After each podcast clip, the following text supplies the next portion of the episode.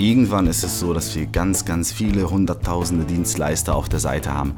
Wenn man dann aktiv Kunden anschreibt, klaust du irgendeinen deiner Dienstleister die Kunden. So, das kannst du auch nicht bringen. Ideencouch, der Podcast, der selbstständig macht. Mit Dr. Jan Evers. Jetzt spreche ich mit Jakob, der sich eines Themas angenommen hat, was viele Gründer und auch Mittelständler zur Weißglut bringt die Wahl des richtigen Fulfillment-Partners. Also desjenigen Dienstleisters, der statt deiner die Pakete packt, die Ware lagert, sie verschickt und so weiter und so weiter. Ja, das macht auch Amazon mit Fulfillment bei Amazon, kurz FBA. Aber wie ihr gleich lernen werdet, ist das für die meisten von euch nicht der beste Partner. Jakob war selber Head of Operations eines großen Fulfillment-Dienstleisters und merkte, wie nervig das Thema Partnerwahl sowohl für das outsourcende Unternehmen wie den Dienstleister ist. Also hat er nebenberuflich einen Algorithmus entwickelt und ist jetzt seit zehn Monaten am Markt. Noch ist er Solopreneur und er will auch gar kein großes Team. Wir reden darüber, wieso das Thema Fulfillment so optimal für eine Digitalisierungsstrategie ist, wieso es aber dann doch nicht nur auf Algorithmen ankommt, sondern auf gute Beratung. Er erzählt, welche Probleme er in den ersten Monaten hatte und wie er sie gelöst hat. Außerdem, wie geht Vertrieb, wenn das Internet mit Wettbewerbern vollgestopft ist? Was bedeutet Longtail Keyword und wieso funktioniert Fulfillment Hamburg als Keyword für ihn? Wieso ein Bankkredit für ihn die passende Finanzierung ist und er von Venture Capital abgesehen hat was bedeutet es, eine Bürgschaft für einen Bankkredit zu bekommen? Viel Spaß dabei. Wenn es euch gefällt, freue ich mich über Likes, Sterne und Abonnieren, damit der Podcast wächst und mehr Menschen ihre Idee in die Tat umsetzen und damit Erfolg haben. Dankeschön, viel Spaß!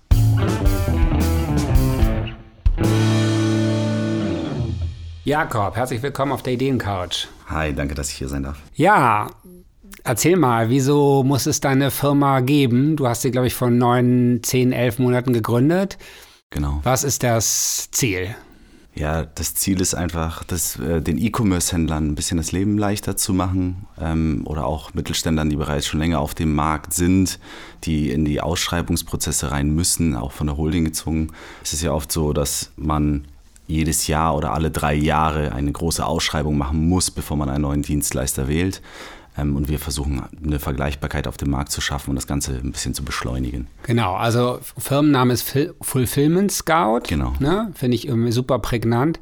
Ich glaube, nicht alle Hörer wissen, was Fulfillment ist. Erzähl uns doch mal, was ist Fulfillment? Was ist die Dienstleistung, die ihr vereinfachen wollt? Genau, das E-Commerce Fulfillment ist eine, die logistische Dienstleistung rund um das Online-Geschäft. Also vom äh, Bestelleingang, über das ähm, Zusammenstellen der gesamten Waren, den Versand. Ähm, dann gibt es noch die Valuated Services, die dazugehören, also auch Rechnungsstellung und Co. Das ist die ganzheitliche Verarbeitung deiner E-Commerce-Bestellung. Mhm. Ich sage es nochmal anders. Also Gründen ist ja heutzutage, kann immer einfacher werden. Ja?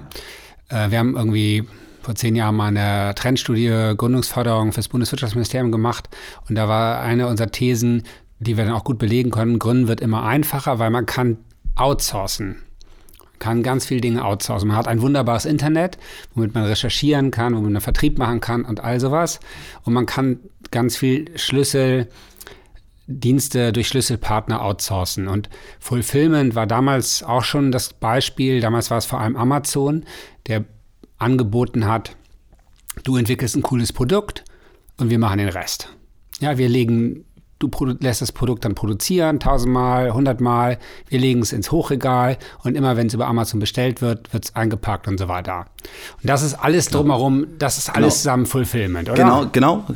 Aber das gab es ja schon viel früher. Also es gibt ja schon lange vor Amazon gab es das Fulfillment. Es hieß halt nur nicht so. Ja. Ne? Und es ist halt lustig, dass alle Leute dieses Amazon, dieses Fulfillment direkt mit Amazon vergleichen, ja. dass die dann sagen, so klar, FBA, okay, aber genau. niemand weiß, was ist FBA genau. Ich es weiß auch nicht. Genau, es gibt ja auch dieses FBM. Was ist eigentlich dieses FBM? Das machen wir, glaube ich, ganz cool auf unserem äh, Instagram-Account, dass wir dann immer diese Fragen, alle denken, was zu wissen, aber eigentlich wissen sie es ja. nicht. Ne? So, und ich glaube, ich glaub, das ist wichtig, dass man sich damit befasst, bevor man überhaupt anfängt, FBA zu machen, weil FBA ist echt nicht cool. Was ist denn FBA im Vergleich zu Fulfillment? Genau, also du hast FBA, ist ja Fulfillment bei Amazon. Du, du kaufst deine Ah, Ware, okay. lieferst die Ware zu Amazon an. Also nicht nur das Verkaufen über Amazon, sondern auch das Kommissionieren und den Versand darüber zu beziehen. Ähm, und dann geht's FBM, Fulfillment bei Merch. Das ist, ähm, wenn du bei einem externen Dienstleister, also eigentlich genau das Gleiche, aber für ein fancy Startup, würde ich jetzt mal sagen, Food Startup zum Beispiel, also eine absolute Katastrophe ins FBA-Geschäft zu gehen, weil Amazon legt dir nicht noch den Sticker dazu oder, oder einen Schlüsselanhänger oder einen coolen Flyer mit einem, mit einem Rabattcode oder so. Das, das ist alles gar nicht möglich. Das müsstest du dann schon beim Produzenten zum Artikel dazulegen lassen, damit es dann angeliefert wird. So, dann hast du Lieferschwellen, die hast du auch bei einem Dienstleister oder nicht bei Amazon-Dienstleistern ähm, hast du keine Lieferschwellen. Ob du jetzt 20 Artikel, äh, Paletten anlieferst oder eine Palette, das ist dem Dienstleister egal. Er verdient damit sein Geld. Und bei Amazon ist das, die sagen, ja, von dem Artikel 200 Stück kannst du anliefern. Wir haben die Lieferschwellen gesenkt. Das hatten wir jetzt im letzten Jahr. Da frage ich dich, 200 Artikel anliefern, du verkaufst aber 700 am Tag. Ja, dann kannst du den Laden ja auch gleich dicht machen. Okay, also du sagst, ähm, Fulfillment, das, der Begriff ist bekannt geworden durch Amazon. Ne? Es gab es schon viel länger. Ist eine komplexe Dienstleistung, wie wir gerade schon besprochen haben. Die kann einem E-Commerce-Unternehmen das Leben sehr viel einfacher machen. Du sagst generell ist Amazon eher nicht äh, erste Wahl, weil wahrscheinlich zu teuer und wie du gerade sagst, zu, zu wenig individuell und zu standardisiert und so weiter. Genau, du kannst dich da halt nicht entfalten. Ne? Die haben ihre Marktmacht irgendwie quasi geschafft und nutzen sie jetzt Richtig. aus. Unschlagbar sind sie bei kleinen Sachen. Also bis 200 Gramm Gewicht. Ja, wenn du so kleine Fläschchen verkaufst, da wird kein Fulfillment-Dienstleister dieser Okay. Welt mithalten können. Auch, die Versandpreise und Co. Also das ist super, hast einen All-In-Preis äh, von 1,90 für einen Artikel. So, wenn du den dann für 10er verkaufst, ist schön. Aber alles, was größer und schwerer ist, ist Amazon echt. Okay, also die Geschäftsidee ist, dass ihr Berater seid, die, vor allem digitaler Berater, ne, gehen wir nochmal drauf ein. Ähm, Fulfillment Scout ist jetzt quasi der Partner, der sucht, was ist der richtige Fulfillment-Dienstleister für dich als E-Commercer und an dem schönen Beispiel, was du gerade sagst, ne, das sind dann so Insider-Sachen. Äh, unter 200 Gramm ist Amazon vielleicht doch der beste und über halt nicht und, und all diese Dinge, die sich da so, also erstmal total plausibel, ne? ist irgendwie ein, ein, ein, ein Trend, Fulfillment, ein Markt entsteht, immer mehr Dienstleister entstehen und irgendwann muss es dann quasi den Experten, den Broker, den Berater, je nachdem, wie man sich positioniert, geben, Bisschen schwierig bei uns, ja. der durch den Dschungel geht. Genau. Ähm, ja, wie, wie kommt man auf sowas und woher kannst du das? Was sind deine, ist dein Schlüssel-Know-how?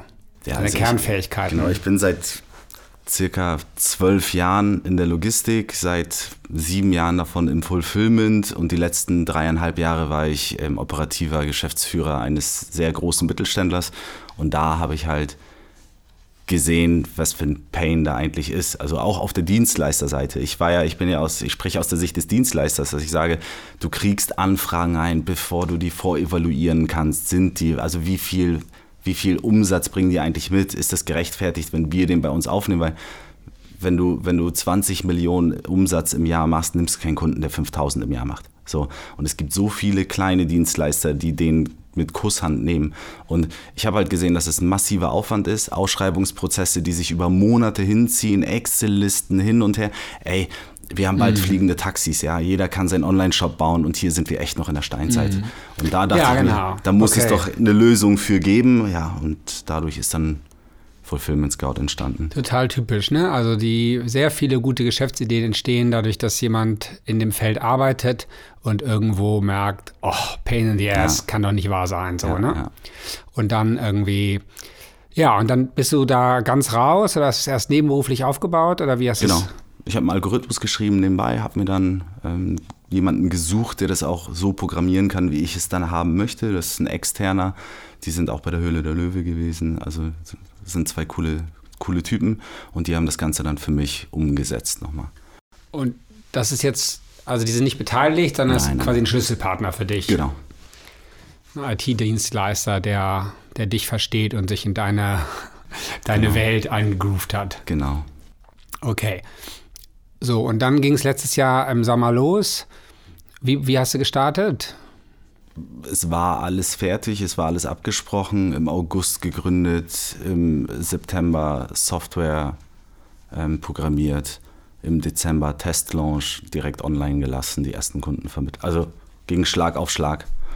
Ähm, häufig hat man ja in so einem Markt als Broker, Dienstleister oder so, nennen das mal Broker, was ihr seid, ähm, die Problematik, man braucht ja beide Seiten des Marktes. Ne? Mhm, genau. Also du brauchst einerseits ähm, Fulfillment-Logistiker, die bei dir auf der Plattform ihre Dienste anbieten mhm. und für die du dann Vergleichssystem entwickelt hast. Ne? Das hast du mir eben vorher schon mal kurz gesagt, so dass man das wahnsinnig schwierig ist zu vergleichen, weil jeder rechnet anders und ihr habt das halt standardisiert. Wenn die mit euch zusammenarbeiten, müssen die unsere Strukturen einhalten. Eure Struktur, ja. also pro Paket, pro Gewicht, pro genau. Mindestanzahl und so, so, so, so, so. Also der standardisiert quasi das Vergleichen. So, die braucht man und auf der anderen Seite braucht man natürlich auch äh, Kundschaft, ne? weil sonst sagen die alle, was soll ich jetzt irgendwie dessen Standard erfüllen, wenn da sowieso nichts drüber kommt. Ja. Wie bist du mit dem Problem umgegangen? Ja, das war echt ein Riesenproblem, weil grundsätzlich bin ich erstmal so reingegangen, dass ich gesagt habe, oh, das wird, das wird voll schwierig, Kunden zu kriegen. Ähm, ich muss mich jetzt auf Kunden konzentrieren und, und, und.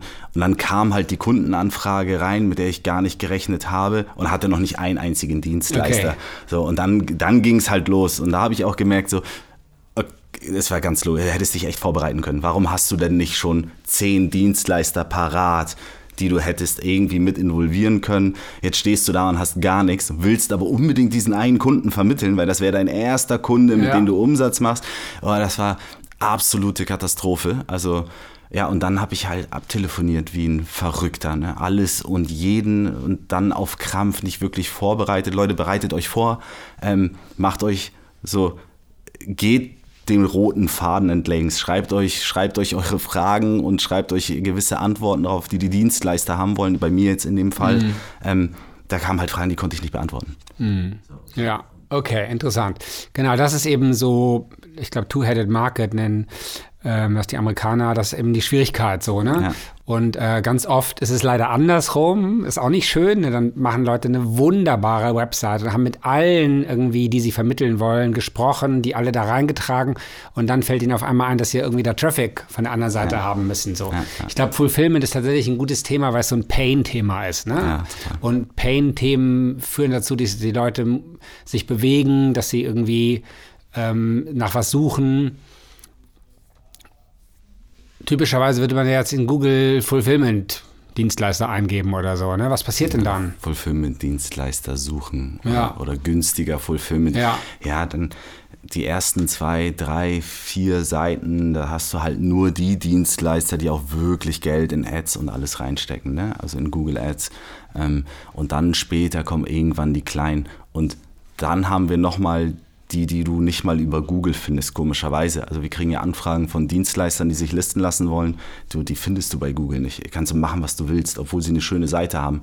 So, ähm, also es ist ein Wahnsinns Markt, Markt geworden, ja, ein richtiger riesen. Dschungel. Ja. Sehr fragmentiert, was immer liebe Gründer spannend ist, ein, äh, liebe Gründerinnen, ein fragmentierter Markt mit vielen kleinen und wo es noch keinen gibt, der Überblick äh, schafft das ist, ist eine Fleißarbeit ein bisschen, ne? Ja. Ein bisschen was geht natürlich dann mit dem Algorithmus und so weiter. Aber ein bisschen ist natürlich auch eine Fleißarbeit. Aber da ist irgendwie Platz für jemanden, der irgendwie ähm, da eben ein bisschen Übersicht schafft und aufräumt. Ja. So, ne? Und das hast du gemacht. Okay. Ähm, wovon lebst du? Wovon lebt die Firma? Was ist das Ertragsmodell?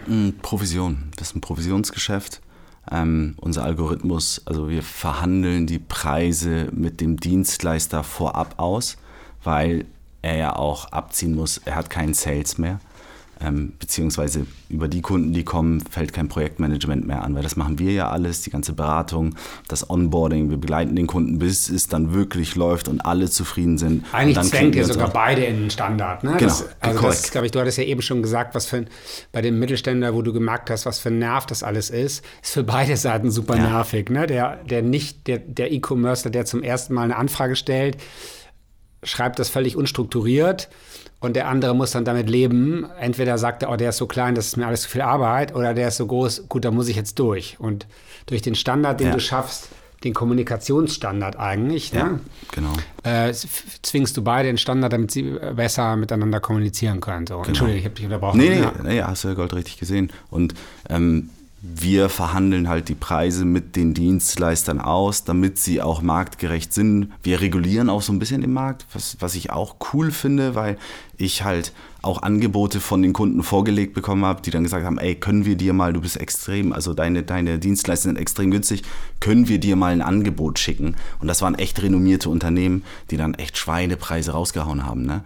wo sie dann weiß was ich, normalerweise mit einem Artikel für ein Paket All-In hätten sie dann gezahlt, wenn man alle Positionen zusammenrechnet, 1,50 Euro.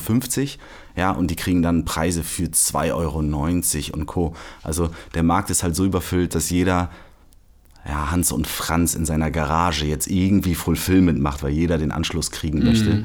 Spedition. So, Ja, Speditionen Ja, wachsen da rein. Genau, ne? alle, alle machen sie Fulfillment. Ne? Und, Okay. und da ist es halt so, dass wir ein bisschen den Preis regulieren und auch sagen können, so, ey, sorry, so listen wir dich nicht.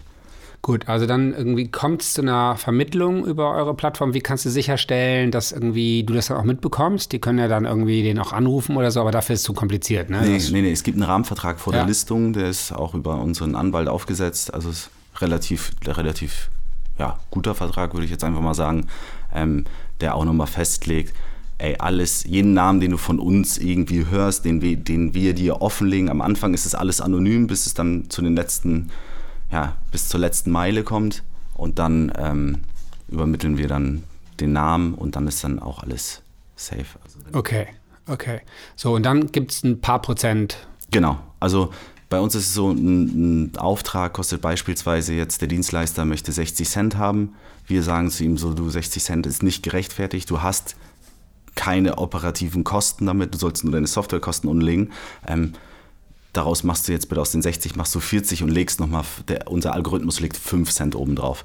Das heißt, der Kunde, der sucht, spart massiv, ja, und zahlt sozusagen die Provision, also so wie überall. Ja, Im sonst wärt ihr ja auch nicht mehr marktfähig, ne? wenn man bei Korrekt. euch nachher einen teureren Preis rauskriegt als bei Amazon. Genau, so sieht's aus. Nee, ist auch günstiger, als wenn man direkt an den Dienstleister geht. Ne? Ja. Also das ist, das ist ja der Sinn und Zweck. Okay, gut, haben wir verstanden. Ähm, ja, was sind deine Hauptkosten? Also wie, wie sieht das jetzt, wie sieht deine Firma gerade aus? Bist du das alleine und liest Zeitung, während dein Algorithmus arbeitet? Oder wie dürfen wir uns das ja, ich vorstellen? mache das, ich mach das allein ähm, und habe dann meine, meine Partner für die Software und Co., die mich aber nichts kosten. Also das sind ja dann immer Kostenvoranschläge. Das zahle ich einmal fürs Projekt, also projektbezogene Kosten. Ähm, ja, und ansonsten habe ich nur Personal und Miete. Das war's.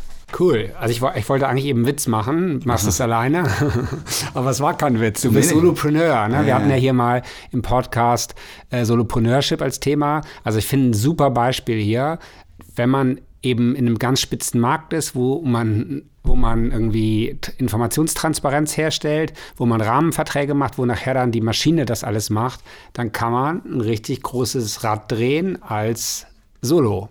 Ist ein Ja. bisschen anderer Solo als die Politik, wenn sie über Solos redet. Die redet ja eher über die Leute, die eins zu eins eine Stunde von ihrer Lebenszeit verkaufen gegen ein bisschen Geld. Ähm, du musst halt irgendwie viele Stunden vorher reinstecken und danach ähm, ist dann immer weniger Lebenszeit. Genau, es ist ja auch alles darauf ausgelegt. Ne? Also es war ganz wichtig für mich, ein Businessmodell zu finden, wo ich nicht 400 Pieps irgendwo brauche, die irgendwas machen, um dieses ganze Schiff steuern zu Wieso können. war das wichtig? Erzähl. Ja, weil ich es, ja, ich mag Mitarbeiter. Ich hatte viel Personalverantwortung in meiner, in meiner letzten Firma. Ich wollte aber trotzdem etwas aufbauen, was ich immer, egal was passiert, welche Gegebenheiten sind, was ich, was ich auch immer allein steuern könnte. Das heißt, es ist grundsätzlich erstmal alles darauf ausgelegt, auf Automatisierung. Die ganzen Bausteine sind gelegt. Also Abrechnungen. Abrechnungen sollen automatisch, die werden generiert und am ersten des Monats gehen die raus. Ähm, Verträge mit, mit riesen Konzernen, die mir dann, wie ich dir das schon gesagt hatte, ich darf keine Namen nennen, aber auch dieser, dieser Deal halt mit dem großen, einen der großen drei ähm, Cap-Dienstleistern äh, auf dem Markt, ähm, das ist auch voll automatisiert. Das heißt, die Kunden können meinen Account mitnutzen. Ich will, dass die den All-In-Preis kriegen und, und, und. Ich, ich will gar nicht, dass dann 500 Leute mit einem Headset da sitzen und die Leute beraten müssen. Das ist ja auch nicht das Ziel von Check24. Also wir sehen uns ja so ein bisschen als Check24 im E-Commerce. Ähm, da sollen auch möglichst wenig Leute sitzen. Und ich glaube, das ist das Ziel jedes großen Unternehmens, zu sagen, so, okay, umso weniger Leute und höher der Deckungsbeitrag, umso besser ist es. Ne? Also es sollte nicht das Ziel sein, 50.000 Mitarbeiter zu beschäftigen.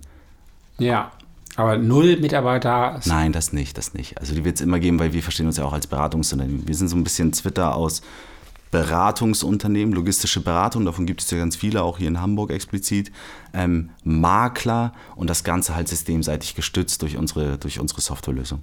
Mhm. Aber noch besser alleine. Ja, korrekt. Mhm. Okay, du hast eben im Vorgespräch auch kurz gesagt, irgendwie, dass äh, du eigentlich schon Break-Even bist, also dass du schon mhm. Kunden hast, schon Geld verdienst.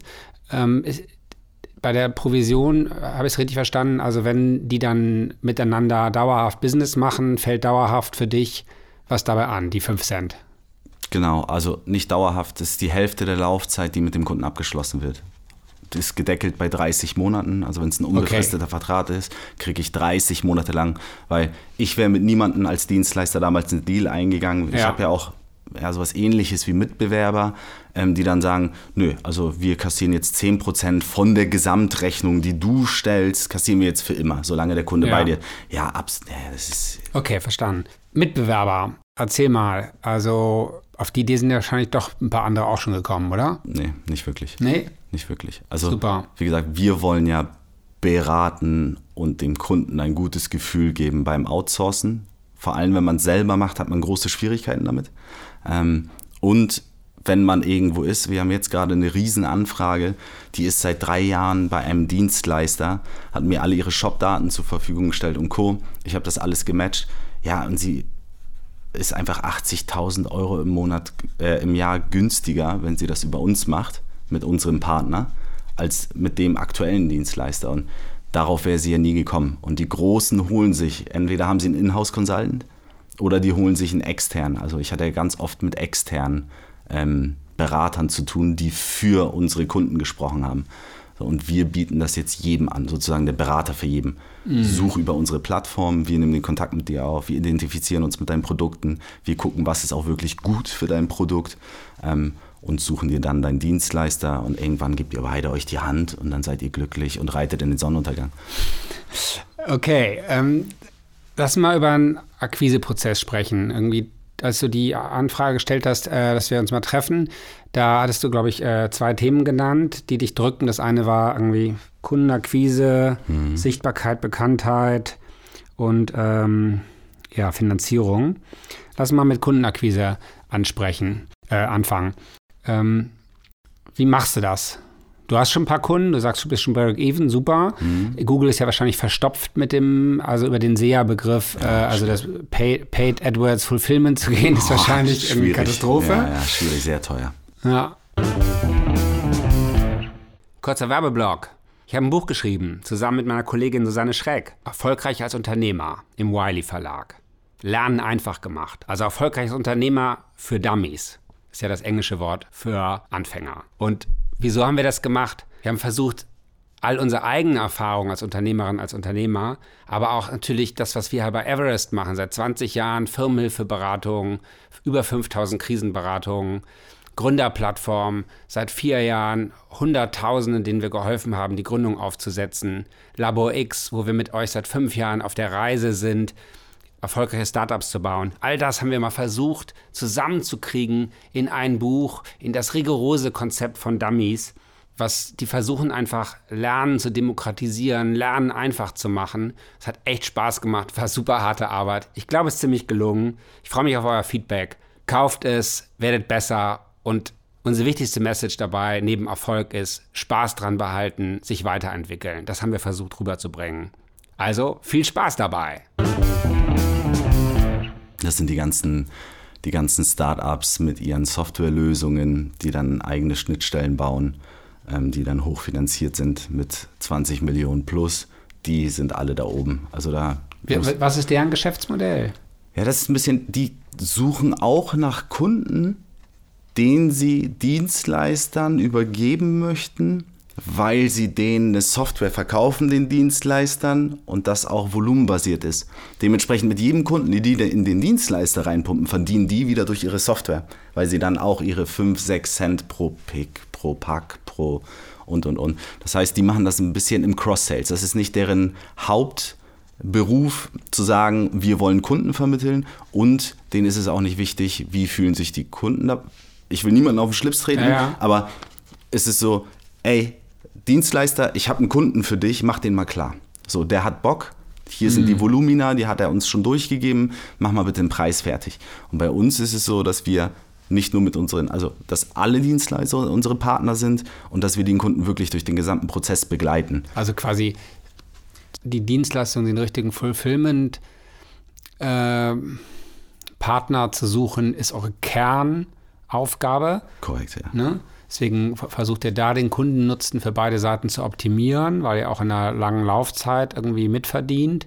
Genau. Während bei dem, was du sagst, was auf dem Markt viel los ist, Startups was anderes machen wollen, meinetwegen irgendwie ein Pickup-System entwickeln oder so und dann versuchen darüber, dass sie Kunden mitbringen, ähm, sich irgendwie attraktiv zu machen. Genau so sieht's aus. Okay, interessant. Genau, und wie macht man in so einem Markt Akquise? Ja, haben wir uns, also habe ich mir auch oft die Frage gestellt, wie geht man da am besten ran? Soll man jetzt einfach irgendwelche Kunden anrufen oder nicht? Also da sollte man sich auch einen guten Plan machen. Ich bin da ehrlich gesagt ein bisschen blind reingegangen, weil ich mir dachte, ey, ganz klar, das braucht die Welt. Es ist unausweichlich, dass es genutzt wird, aber so einen wirklichen Sales-Plan und Sales ist ja jetzt auch nicht meine Welt, ich bin eher der Operative. Ja, klar, Google Ads kann man machen, aber im, im Fulfillment-Bereich schon fast unbezahlbar, ehrlich gesagt, weil ich glaube, da zahlst du pro Klick 128 Euro für. Also das ist auch ordentlich. Ähm, dann haben wir angefangen halt mit meinem Partner, also mit dem Dienstleister, der meine Internetseiten und das Suchportal programmiert hat, zu sagen, okay, jetzt bauen wir nochmal ein paar Landing-Pages und gucken nochmal, dass wir, da sind wir auch voll gegen die Wand mitgefahren. Also SEO, SEO Ja. SEO, SEO genau. Okay. SEO optimiert das Ganze, mit den Landingpages auch echt gut gegen die Wand gefahren, weil Google- Weil zu die anderen waren alle schon vorher da. Nee, weil zu die Vergleich, also was mir nicht bewusst war, ist, Google guckt sich ja jede Seite an, ist klar. Und wenn es zu ähnlich ist zu den Seiten, die von dir schon bestehen, hauen sie dich einfach raus. Das heißt, ich habe so viel Arbeit in Texte und in diese Landingpages gesteckt, dann haben wir die online gestellt, ja, die sind einfach nicht sichtbar. Double Content, ne? Das ist die Problematik. Genau, also genau, man zu wenig mussten wir auch super hart lernen irgendwie. Ja. Als wir Smart Business Plan vor acht Jahren in den Markt gebracht haben, hatte ich das auch überhaupt noch nicht verstanden. Und ähm, also man braucht eigentlich für jedes Keyword nur einen Beitrag, Artikel Richtig. und der muss dann irgendwie sehr umfassend sein und möglichst besser als die anderen und dann auch noch schön layoutet. Genau. Und dann, je nachdem, wie das Update dann lief, mit Bildchen und mit Videochen und so weiter oder wieder nicht mehr mit Videochen. Ja, ja. Ja, und du hast quasi mehrere äh, SEO-Seiten gemacht, in denen du irgendwie dein ganzes Know-how reingepackt hast und das war dann immer zu ähnlich und zu Genau. wenig auf ein einziges Keyword optimiert, was ja auch so ein bisschen künstlich ist, ne? Ja, auf ja. ein Keyword optimieren. Ja, komplett, Ähm, komplett. Also unsere Hamburg Landingpage, die war, ist uns super gelungen, die ist super cool und auch Fulfillment Hamburg, wenn man das einfach mal googelt, auch direkt auf der ersten Seite, also echt cool. Und ich habe mich dann halt an der Seite orientiert und dachte mir, ja cool, dann dupliziere Genau. ich die, mache daraus jetzt nochmal Berlin und München und und und, ändere das so ein bisschen ab, ne, damit das auch passt mit, mit Autobahnen und und und. Ja, nee, hat, hat nicht geklappt. Also sorry, Leute. Ja, aber da ist Google ja auch ein schönes Beispiel, Dankeschön dafür. Ja, ähm, da ist Google einfach auch zu schlau geworden. Ne? Da Vor fünf Jahren hat das noch geklappt, da haben, haben das alle gemacht irgendwie. Ähm, und wieso ist wahrscheinlich Fulfillment Hamburg äh, so stark? Ja, weil Google kapiert, dass sie aus Hamburg kommt. Genau. Weil 95 Prozent der Wettbewerber, die das, Internet verstopfen, irgendwie nicht aus Hamburg kommen. Und deswegen habt ihr dann da einen Vorteil. Ja, und, und- es ist eben Longtail. Ne? Also Fulfillment Hamburg hat wahrscheinlich ein Suchvolumen, was irgendwie nur ein Prozent von dem anderen ist. Ich glaube, Aber da seid ihr dann vorne. Und das ist, glaube ich, die wichtige Message für alle. Ne? Geht auf Keywords, wenn die hart umkämpft sind, dann geht auf Longtail-Keywords, die wirklich zu euch passen. Ja. Ne? Wie zum Beispiel Hamburg oder wenn ihr irgendwie in der Positionierung an einer anderen Stelle ganz scharf seid guckt euch das an, guckt euch kombinierte Keywords an im Longtail, also Longtail heißt ja dieser lange Schwanz ne? Ja, ja. von Keywords, also ähm, zum Beispiel Businessplan, ne, um nun bei unserem Smart Business Plan zu bleiben, das war damals, da, da sind wir nicht reingekommen, das hat Jahre gedauert, aber Businessplan Café, so, das war dann unsere erste Landingpage, die erfolgreich war, war immer war, war auch relativ viel Traffic drauf. Ja, glaub ich und da dir sofort. konnten wir eben äh, zeigen, okay, da haben wir einen Businessplan für ein Café und so weiter und so fort. So habe ich damals verstanden, was ein Longtail-Keyword ist und weswegen das schlau ist, am Anfang so auf sowas zu gehen. Also das war ein Treffer, den du hattest, Hamburg ja. Fulfillment. Der, der läuft bis heute richtig gut, darüber kommt auch relativ viel. Ähm, ja, das, das war einmal im Sales, wie gesagt, das war der Plan, dass wir uns SEO-technisch gut aufstellen und dass es dann auch läuft. Ja, pff, hat nicht ganz so funktioniert. Ähm, Ads haben wir erstmal ausgeschlossen für den Anfang.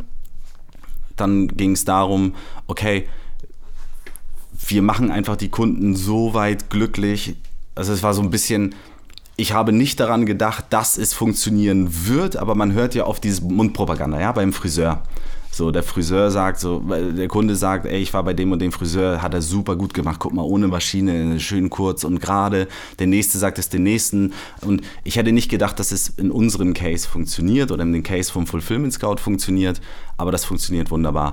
Also Kunden glücklich machen und so gut beraten, dass sie sich noch nie im Leben so gut beraten gefühlt haben und nirgendwo so gut beraten werden.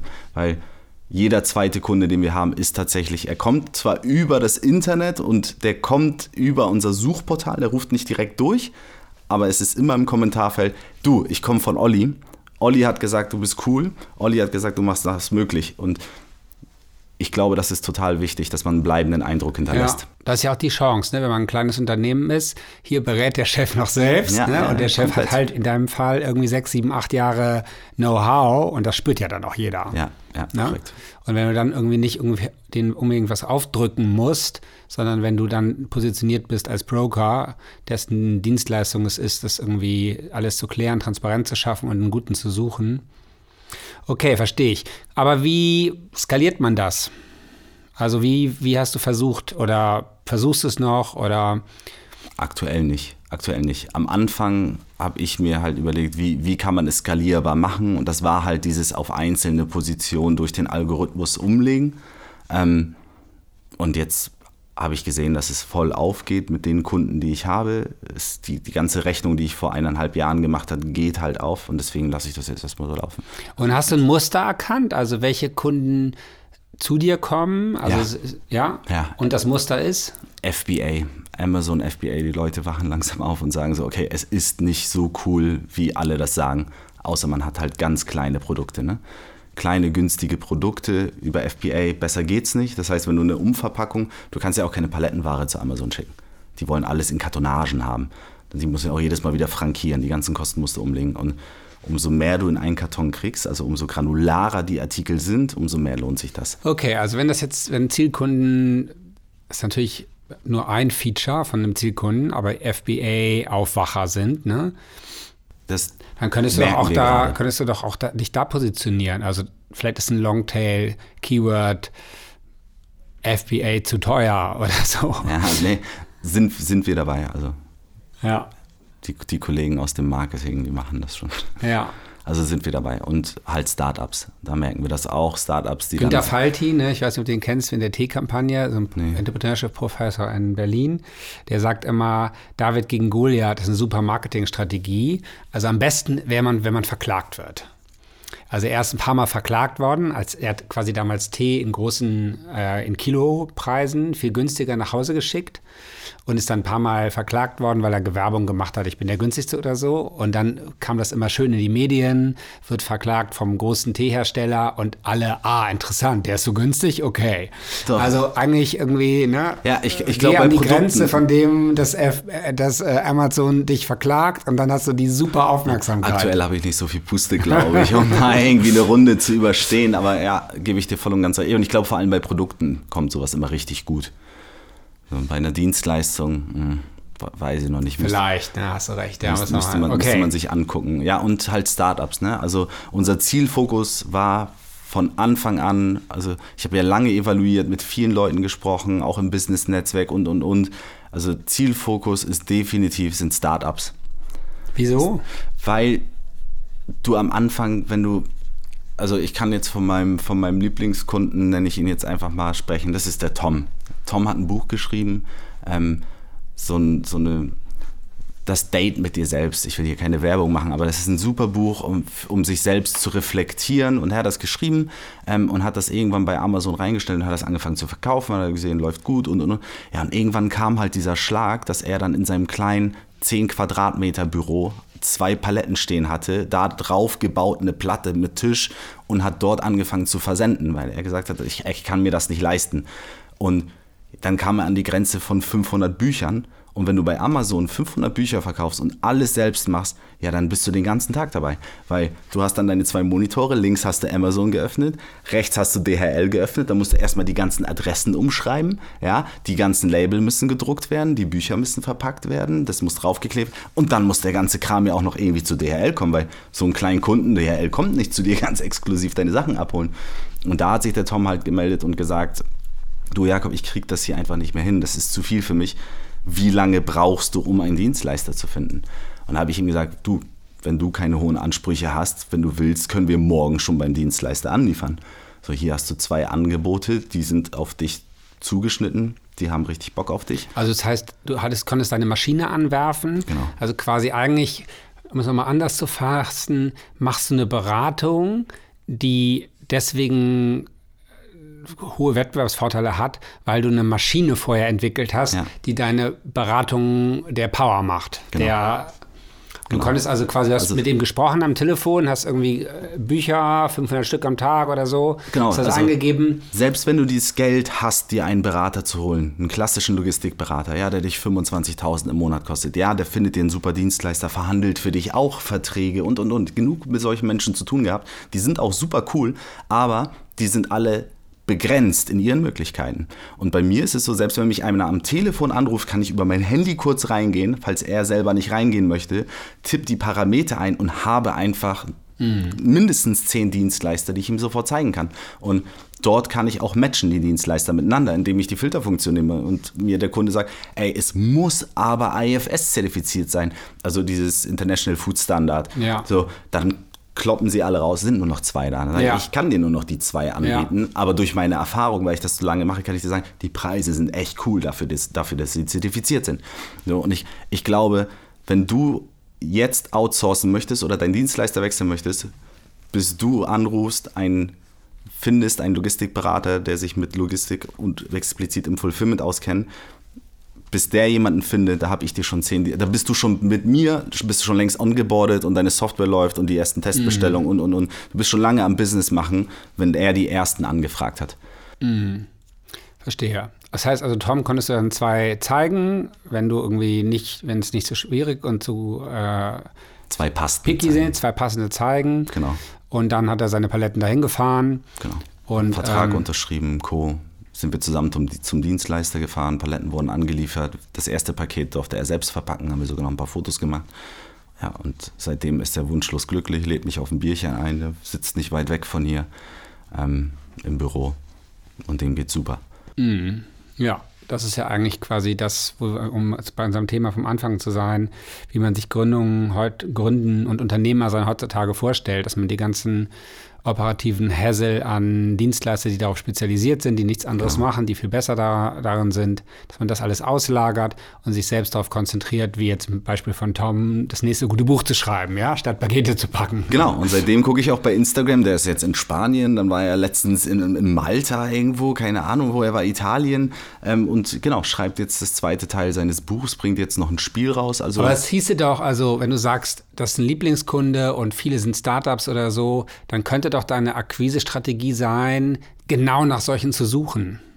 Ja, und die dann vielleicht auch anzusprechen, wenn du ja. sagst, oh, ich, äh, ich habe gerade irgendwie, meine Maschine läuft gerade rund, ich habe gerade Zeit, ich kann ein bisschen skalieren.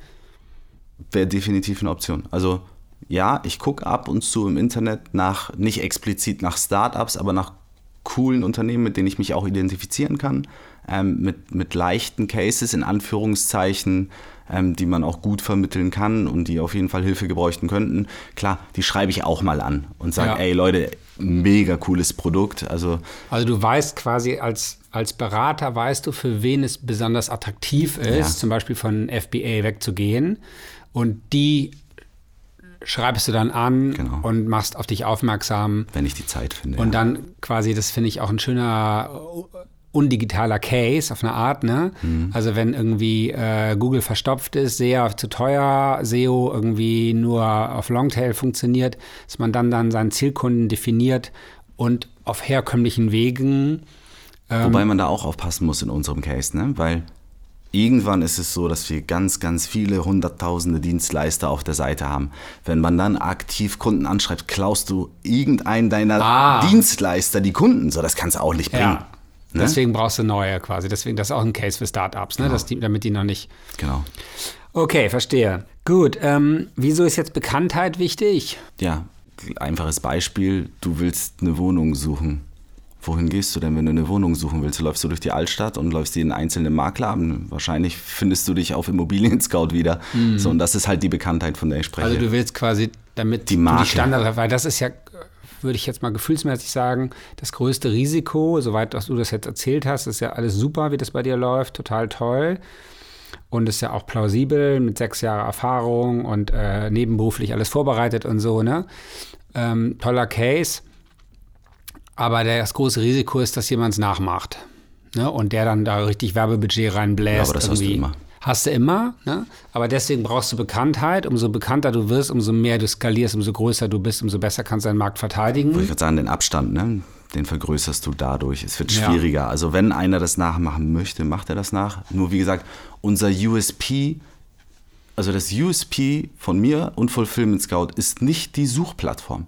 Das erleichtert mir das Leben. Der USP ist, wie wir mit den Kunden umgehen. Der USP ist, wie wir suchen, welchen, wie, also wie wir den Kontakt mit den Dienstleistern, also ich werde ja auch von Dienstleistern gebucht. Ist ja auch einer der Gründe, warum ich Ja. jetzt, also ich bin Verstehe jetzt, Ich, aber dann, dann ähm, würde ich mal sagen, also Immobilien Scout, du hast ja, du hast das ja gerade genannt, ihr heißt Fulfillment Scout. ja, Ich habe zwar gesagt, der Name ist total cool, aber eigentlich bringt er den USP nicht so raus, ne? Weil es klingt so wie total, alles total digital. Ist es ja auch. Ist es ja auch. Viele, viele wollen dort einfach nur vergleichen. Also Ja. die rufen dann auch an und sagen, ey, mega cool. Ähm, ich habe gerade eine Anfrage rausgeschickt. Sorry, die war nicht ernst gemeint. Ich wollte nur mal den Markt Ja. sondieren, ob mein Dienstleister jetzt überhaupt noch in Frage kommt oder nicht. Aber ich habe noch einen Zweijahresvertrag. Ich melde mich nächstes Jahr nochmal. Also es ist, glaube ich, schon. Ja, vielleicht habe ich mich auch falsch ausgedrückt. Also Das ist, ich, ich glaube, es ist es beides. ist, ich wollte gerade sagen, das ist also eine da- Mischung aus beiden, weil Da muss man noch, vielleicht kann man noch vielleicht ein bisschen arbeiten. Weil bei ne? von, von, von, von Immobilien Scout ruft dich jetzt keiner an Nee. und sagt, ey, ich habe mir mal deine Parameter Genau, angeguckt, kommt eine Dachterrasse für dich auch Ja. in Frage. Ich habe hier nämlich eine, die ist nochmal 50.000 Nee, genau, das finde ich Das macht keiner und wir machen das. Das macht Check24 schon cooler. Also wenn du da eine Anfrage stellst nach einem Kredit, kriegst du echt eine Mail oder, also das hatte gerade eine Freundin von mir, die hat einen Kredit be nicht beantragt, aber sich einen angeguckt und da hat sich irgendein Udo da gemeldet und gesagt, du pass mal auf, ich bin dein persönlicher Berater und das fand ich schon wieder richtig cool. Das habe ich vorher noch nicht von Check24 gehört. Dass jemand, der richtig Ahnung hat und ein Banker ist, der für Check24 arbeitet, dich jetzt berät und sagt, nee, du gehst nicht zur Postbank. Und man kann ja, könnte sogar die Analogie ziehen. Ne? Also ein Baufinanzierungskredit ist ja auch ein Vertrauensthema. Ne? Ja, das, mit dem muss man dann ja 10, 20, 30 Jahre zusammenarbeiten. Und Fulfillment-Dienstleister ist sogar noch mehr ein Vertrauensthema. Ne? Also von dein Baby daher aus der Hand, ne? ist wahrscheinlich, muss an deinem USP stark rausgearbeitet werden, auch diese Person, Jakob, der die Erfahrung hat, die Mission, die, die Werte, die du hast, so, ne? Also das könnte alles helfen, damit du weniger angreifbar bist von irgendeiner Agentur, die irgendwie sagt, das machen wir jetzt auch mal. Ja, Ja, und die vielleicht so vorgibt, das zu machen. Was mir noch einfällt für Bekanntheit, ähm, vielleicht gibt es Fachzeitschriften, die auf deine Zielkunden super passen, für die du so ein Ranking machen könntest. Also das Fulfillment Scout Ranking ist dann irgendwie, in der du genau wie du eben gesagt hast, für, äh, für aktuell für 500 Gramm 500 Stück im Monat oder pro Woche oder so ist die Top 10 oder so. Ah, ne? okay. Also wo Mhm. viele deiner angeschlossenen Dienstleister, wo viele oben auftauchen und damit viele happy sind, indem du sagst, der ist der komfortabelste, der ist der günstigste, der ist der so. Und wo aber auch klar wird, dadurch, dass bei 300 Gramm es anders ist als bei 600 Gramm, dadurch, dass klar wird, macht Sinn, da selber reinzugehen. Ja, bin ich bei dir. Was, was ich jetzt auch noch vorhabe, ist, wir sammeln ja ganz viele Daten. Klar, anonym, aber wir haben jetzt diese Dienstleisterdaten und lustig ist auch, wenn du auf hier Statista gehst oder Bundesamt für Statistiken und da mal nach Fulfillment suchst, du findest da halt echt nichts. Ne? Es ist ein, wir reden hier von einem 75 Milliarden Markt allein in Deutschland, ja, exponentielles Wachstum, 40 Prozent äh, steigt. Verstehe. Du findest halt nichts und wir können dir sagen, ey, wo ist der günstigste, also wo sind die günstigsten Dienstleister? Ist es eher im Süden, Westen, Osten? Ja, sowas. Sowas Ja, ist, glaube ich, total gut. weißt Also, du, das, genau. dass ihr quasi aus eurem Know-how Mehrwert für welche machst, die das drucken. Ne? Genau. Oder vielleicht äh, Influencer, äh, äh, Podcasts, ähm, Blogger, so, also die zu dem Thema Logistik arbeiten und da euer Know-how einspeisen. Dann, glaube ich, da, darüber kriegst du Ja. Bekanntheit. Dass das quasi so, und Fulfillment Scout würde ja auch gut dazu passen, vom Yes. Image her, der Name. Wir müssen jetzt erstmal die Finanzierung, das war die, die dritte und letzte Frage, ist ja die Finanzierung, Genau. allgemein die Unternehmensfinanzierung. Ähm, die jetzt nochmal ein bisschen abwarten. Und wenn ich dann ein Team zusammenstellen kann, dann können wir das angehen. Ne? Aktuell allein ist es echt schwierig. Ich arbeite irgendwie 20 Stunden am Tag. Ja. Völlig in Ordnung, ist alles gut, aber ich bin heiß. Ne? Ich bin hungrig. Ich will höher, ich will weiter, ich will schneller. Und, Und mir deswegen, sind die Hände gebunden. obwohl du Break-Even hast, hast du deswegen gesagt, ich will eine Finanzierung. Richtig. Und sag mal, also äh, was ist in der Zwischenzeit passiert, seitdem du gesagt hast, ich brauche eine Finanzierung? Da hast du, glaube ich, irgendwie damals gesagt, so, äh, die verstehen mich alle nicht. Irgendwie, ich war bei der Förderbank und so. Äh, Genau. Die haben es nicht kapiert. Und jetzt hast du eben gesagt, der Need ist nicht mehr so da. Erzähl mal, was dazwischen passiert ist.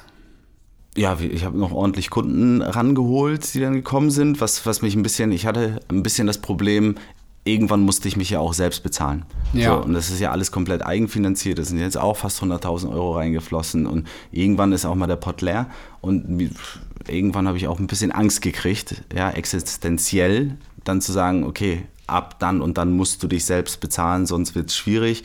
Und da hatte ich halt den Need, so irgendwoher muss das Geld kommen. Und da habe ich mir oft die Frage gestellt, ob ich jetzt irgendwie finanziere oder ob ich einen VC mit reinhole und und und, ob da überhaupt die Möglichkeit besteht und habe dann langsam auf dem Markt rumgeguckt.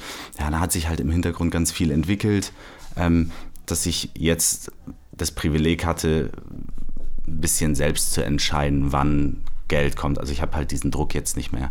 Und ich habe mich ganz klar für die Bank entschieden, eigentlich, weil wenn du jetzt schon, also mit den geringen Umsätzen, in Anführungszeichen, wenn du jetzt schon VC reinholst, die wollen mir einfach zu viel. Ich hatte zwei Gespräche und die wollen zu viel für zu wenig. Ja, und mir gibt die Bank das Gleiche für nichts. Klar sind das dann irgendwie äh, 1,7 Prozent, ja, oder 1,78 Prozent, ist für mich aber völlig fein. Ja. Ja, weil rechne dir das mal hoch auf fünf Jahre finanziert oder auf sechs Ja. Jahre finanziert und was du, du schenkst ja sozusagen dem VC, schenkst du dann ja irgendwie 20, 40 Prozent, ja, zwischen 20 und 40 Prozent, beides schon gehört. Und ich, ich finde, das steht nicht in Relation, nicht für meinen Case. Also ich habe Okay, verstehe. Ja, ich glaube auch, dass Weißt also du, ich der muss nicht produzieren, ich muss nicht jetzt schnell 20 Ja. Millionen haben oder so, dass ich mich irgendwie künstlich aufblasen muss, wenn ich als Software künstlich aufblasen oder viel Geld brauche, um was zu produzieren. Also ob es Maschinen sind oder, oder der gute Honig von nebenan.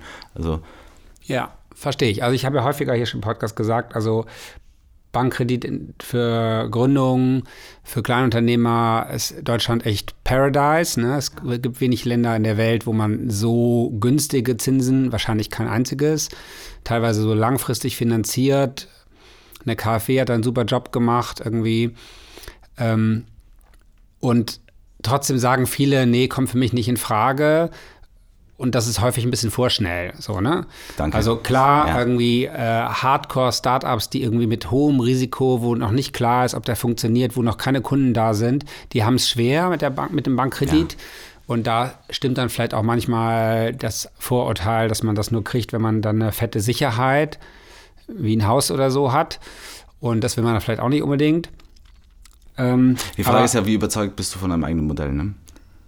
Also ganz ehrlich, wenn, wenn, wenn die Banken jetzt irgendwie sagen würden, so sorry, du musst jetzt mit deinen Immobilien, äh, sagen wir mal, ich habe 20 Immobilien, ja, das stimmt nicht übrigens, aber stell dir mal vor, ich habe 20 Immobilien im Wert von, keine Ahnung, äh, 15 Millionen Euro und die Bank würde sagen, hier, nimm mal eine Million, klar kriegst du eine Million, aber du musst mit allen deinen Immobilien bürgen.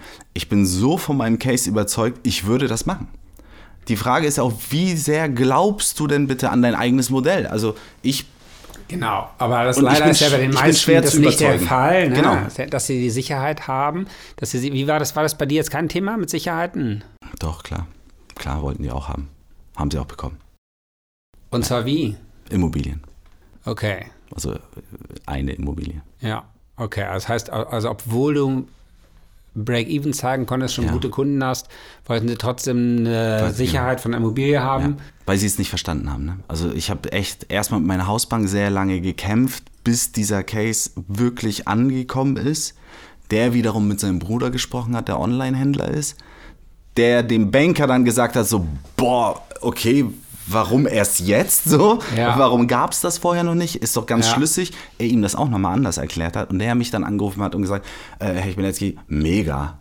Ich habe mit Mhm. meinem Bruder gesprochen, mega. Ja, und genauso war es dann mit den anderen Banken, Bürgschaftsbank und Co. Und Also Bürgschaftsbank ist ja keine Bank. Nee, nee, in das- Hamburg genau. heißen die ja auch Bürgengemeinschaft. Bürgschaftsgemeinschaft, Bürgschaftsgemeinschaft, genau. Sorry, ja, ja. So die, das ist ja eigentlich genau der Case, ne? Wenn ein Gründer äh, nicht so viel Sicherheiten hat und die Bank sagt, ist mir aber ein bisschen risikoreich, dann stellt sich die Bürgengemeinschaft dazwischen, Bürgschaftsgemeinschaft, soll ich wirklich langsam Ich glaube aber, dass es auch ein Standardprozess mittlerweile ist, ehrlich gesagt, weil ich beispielsweise habe etwas, womit ich bürgen kann. Ja. So, und meine Bank hat mir nicht sofort, ist zwar nicht über die Bank Kommt finanziert, aufs aber- Förderprogramm an, ne? Auch Kreditprogramm. Es gibt Genau. Kreditprogramme, in dem das meinetwegen, es gibt ein IFB-Kredit, wo das ein Standardprogramm ist, Genau, Bürgschaftsgemeinschaft. das ist jetzt der Fall. Okay, okay. Es gibt auch ähm, KfW-Kredite, wo das äh, keine, kein Standard ist. Ein Startgeld, zum Beispiel, wenn du bis zu 100.000 haben wolltest, dann ist das ein inkludierter, also dann birgt quasi der Brüssel von- von der für die KfW, KfW, ne? für, Mhm. genau. Also unter 100.000 ist eigentlich Startgeld dann eine gute Wahl, weil also es ist ein super Job, was die Bürgschaftsgemeinschaft da macht, dass sie Leuten, die keine Sicherheit haben, zu Sicherheiten verhilft, indem sie sich dazwischen stellt. Trotzdem muss man sagen, das verstehen viele äh, falsch. Das, erstens musst du was bezahlen, ne? irgendwie kostet ein bis zwei Prozent im Jahr. Ähm, In dem Fall tatsächlich nicht. Bitte? In dem Case tatsächlich nicht. Hier Nachfolge, hier Gründung und Nachfolge. Okay. Da kriegen Dann- sie halt nichts. Was zahlst du dafür? Für, für die Bürgschaftsbank gar nichts. Das ist irgendwie eine Kooperation oder, oder das ist umgelegt auf die IFB. Okay, aber das ist an, dann da integriert. wollte ich ja ja sagen, ist wahrscheinlich integriert, aber an die, Okay, da an muss die ich wird mich nichts nochmal updaten.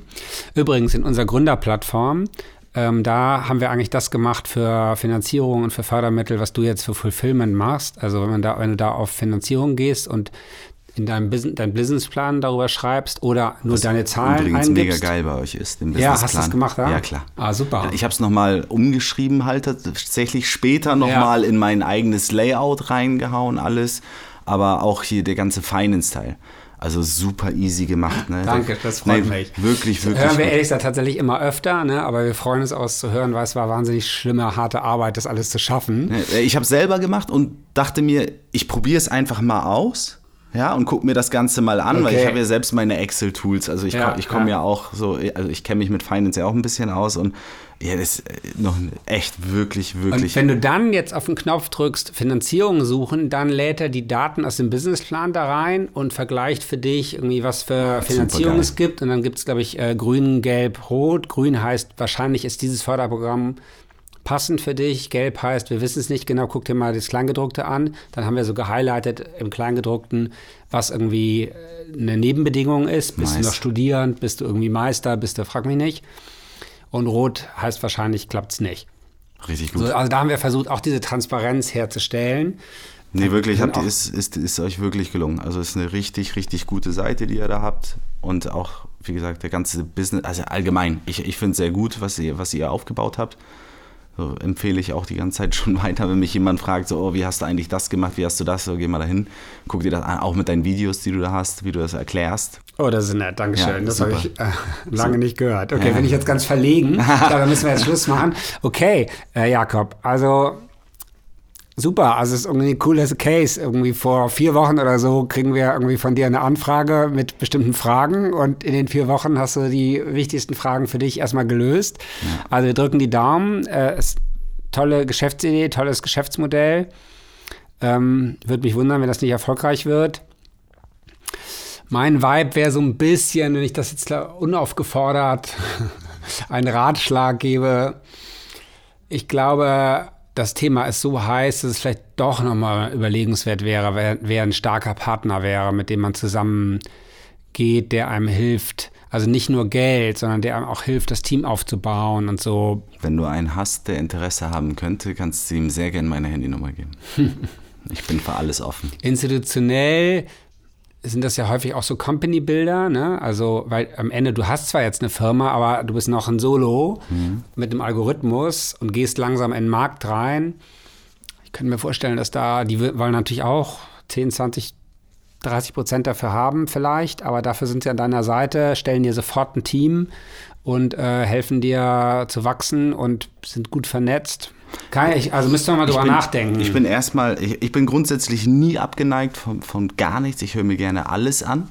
Finde es halt nur nicht richtig oder zum damaligen Zeitpunkt fand ich es halt nur nicht richtig zu sagen, so, okay, du kriegst hier 200k oder 250k für 40% Anteil.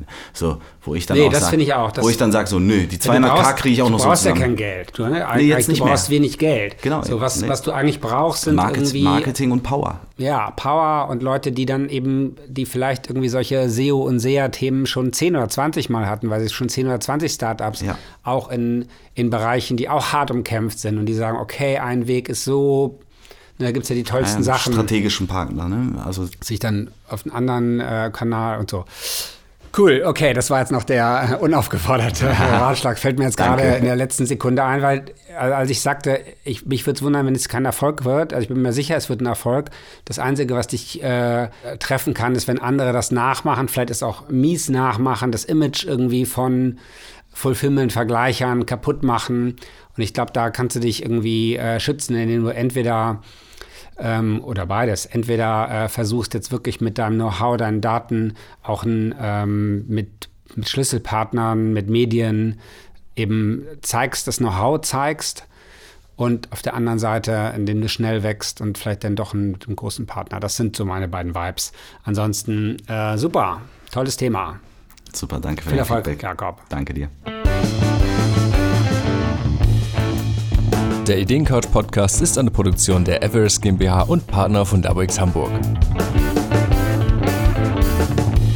Wenn euch Ideencouch gefällt, abonniert uns gern und lasst eine Bewertung da. Redaktion Mira Hische. Technische Bearbeitung Erik Uhlendorf.